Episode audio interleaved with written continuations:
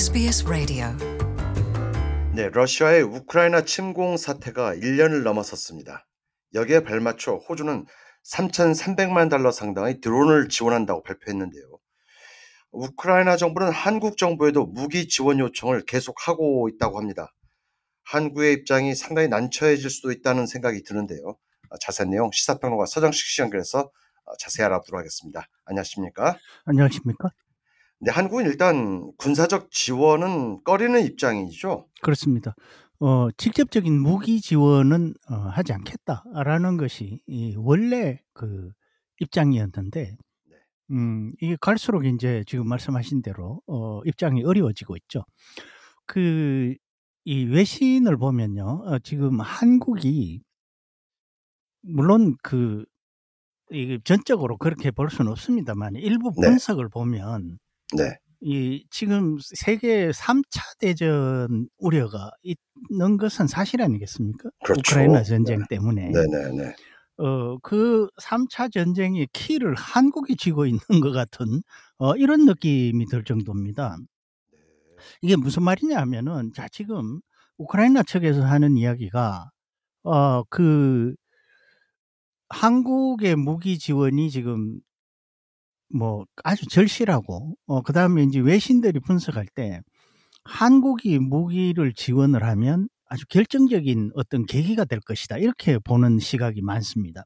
음 그러니까 지금 현재까지 서방 각국들이 무기를 지원을 해서 여기까지 왔단 말이에요. 음. 그런데 이제 한국이 무기를 만약에 지원하면 이게 게임 체인저가 될 수 있다라고 보는 거죠. 음. 그리고 실제로 이 한국의 무기 체계가 상당히 우수합니다. 지금 현재는. 음, 그리고 어, 또 물량 면에서도 어, 한국이 가세를 하면은 물량도 트이는 거고요. 그러니까 질, 양, 양면에서 음, 지금 굉장히 그 어, 중요한 어떤 뭐랄까요, 그 키라고 해야 되나요? 어, 그런 상황이 있다는 거죠. 물론 이 정부는 계속 직접 무기 지원은 불가하다. 그래서 뭐 어, 미국에 수출하는 방식으로 우회 지원이 있었고요. 어, 또 지금도 그런 이야기가 나옵니다. 국방부가 뭐 한국 업체가 어, 미국 국방부와 단약 수출을 협상 중이다 이런 이야기가 나오는데 어, 그만큼 이 우크라이나 입장에서는 한국의 무기 지원을 절실하게 에, 지금 기대하고 있다는 거죠. 자 이런 가운데 지금 어, 이 아시아 쪽에서는 아시다시피 중국, 대만이 아주 심상찮지 않습니까? 음. 중국의 그 어, 무력 시위가 어, 날이 갈수록 어, 심해지고 있고, 어, 그래서 음, 뭐 시기만 남았지 이 중국의 대만 침공은 결정적인 뭐 이미 이, 수 없는 뭐 대세처럼 이야기하는 것도 있어요. 물론 뭐, 어, 뭐, 2025년, 뭐, 27년, 뭐, 이런 등등의 이야기가 있는데, 어, 네. 그게 사실은 아직 몇 년 남았다고 안심할 수 없는 거거든요. 그렇죠. 눈 깜짝할 네. 새죠. 그리고 전쟁이라는 것이 어떤 우발적인 상황에서, 어, 그냥 허무하게 또 발생할 수도 있는 겁니다. 뭐 그렇죠. 예, 예. 러시아의 우크라이나 침공만 봐도 뭐 정말 상상을 못했지. 않습니까? 자, 그런데 에, 지금 또 이 여기와 관련해서 어, 이 분석을 하는 것이 지금 만약에 대만이 침공을 받으면 미국과 일본 또 나가선 호주까지 이 대만을 지원하는 것이 거의 뭐 기정사실처럼 기정사실화가 된 예. 지금 네, 여겨지고 네, 있는데 네. 이 미국의 동맹국 또는 우방국 어, 중에서 음, 그 대만과 에, 대만 침공 시에 어떤 입장을 취할 것인가 아직도 중립적인 곳이 대표적인 나라가 한국입니다. 어 그리고 이제 조금 저 동남아로 내려가면 태국도 그렇고요. 어 그런데 이 한국이 만약에 음 대만 지원을 뭐랄까 명시적으로 밝히고 나서면 중국이 아예 침공을 못한다. 이런 분석이 나오고 있어요. 그러니까 우크라이나 전쟁도 그렇고 지금 이 일- 위기에 있는 대만, 중국 간에도 그렇고 이 네. 한국이 굉장히 키 역할을 하고 있다는 거죠. 한국의 입장이 어떻게 되느냐에 따라서 정체가 바뀔 수도 있다는 분석이 네, 나오고 네, 있는 네. 겁니다. 이건 다시 말씀드리면은 이 대한민국의 입장이 아주 힘들다는 이야기죠. 어, 어떤 스탠스를 취해야 될지 굉장히 미묘한 상황이라는 겁니다.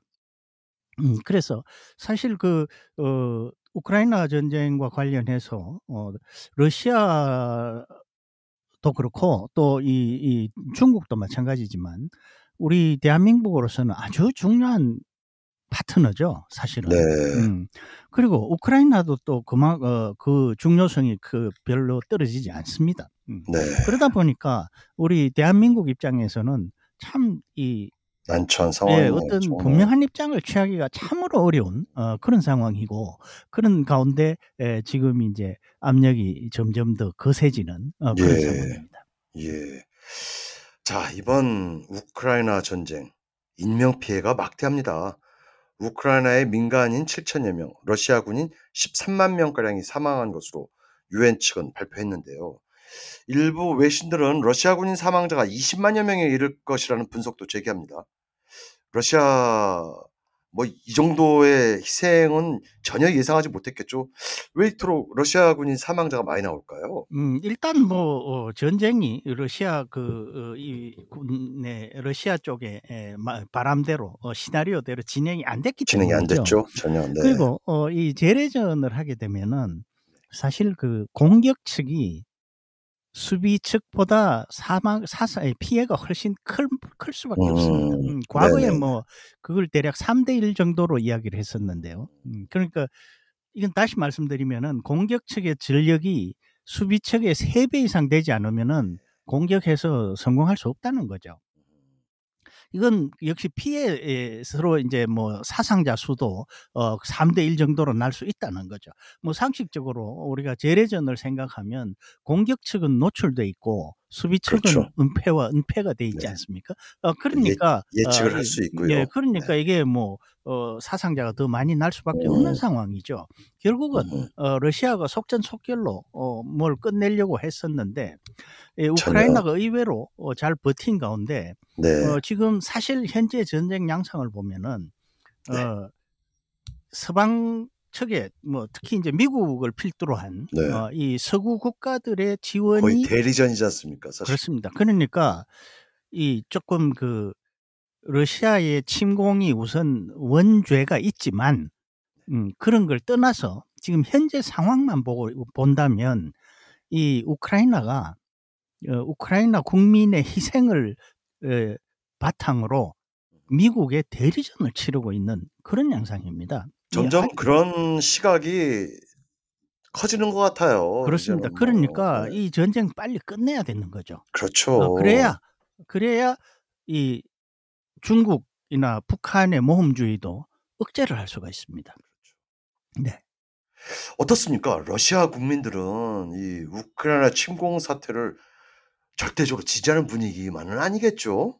어 반대도 있겠습니다마는 어이 서방 측 국가에서 생각하는 것만큼 어 우크라이나 침공에 대한 반대가 심하진 않을 겁니다. 아니 그런 음것 예. 같아요. 지지가 상당히 높을 수 있어요. 음. 그것은 어 사실은 어 우크라이나와 러시아는 역사적으로 떼기 어려운 뭐 형제 민족입니다. 음 그래서 어 푸틴 대통령은 대러시아, 소러시아 이렇게 이야기를 해요. 예. 우크라이나 그 실제로 어그 인조 뭐 민족을 분류할 때 그렇게 예 현재 러시아인들은 대러시아하고 그 다음에 예 우크라이나나 뭐 그 외에 인제 러어그 같은 슬라브계 음. 예 러시아인들, 그렇죠. 소러시아 이렇게 인제 사실 언어도 비슷하지 않습니까? 사실. 그렇습니다. 이렇게 이야기를 하기도 하는데 어 음 저 같은 경우에 예 네. 대학에서 이 네. 러시아 역사를 배울 때 네. 키예프에서 시작을 합니다. 키예프가 지금 음. 우크라이나 수도거든요. 그래서 중요하더라고요. 네. 키예프가. 그러니까 네. 그러니까 이 러시아인들이 생각할 때는 우크라이나가 다른 민족이 아니라는 거죠. 예. 그러니까 우크라이나가 저 떨어져 나가서 나토에 들어가고 이러겠다는 거 이건 아니라는 겁니다. 음 그런 정서가 있고요. 이게 사실은 우크라이나에도 그런 정서가 일부 있습니다. 그러니까 우크라이나 내에도 상당한 친러시아 아 정서가 존재한다는 거죠.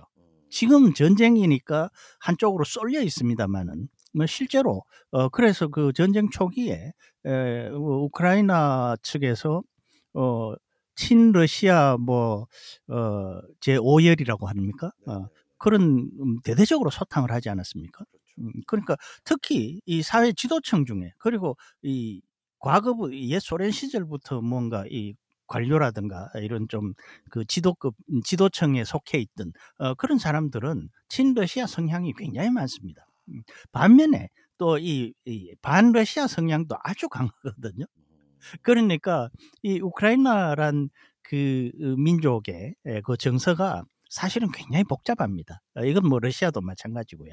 어, 그런 면에서 일도 양단해서 딱 친 우크라이나 뭐 어, 친푸틴 전쟁 지지 이렇게 딱 일도 양단하기가 너무 어려운 어, 그런 복합 어, 복잡한 어, 그런 복잡한, 상황이죠. 네, 소식 고맙습니다. 네, 네, 고맙습니다. 감사합니다. Want to hear more stories like this? Subscribe to our regular podcasts on iTunes.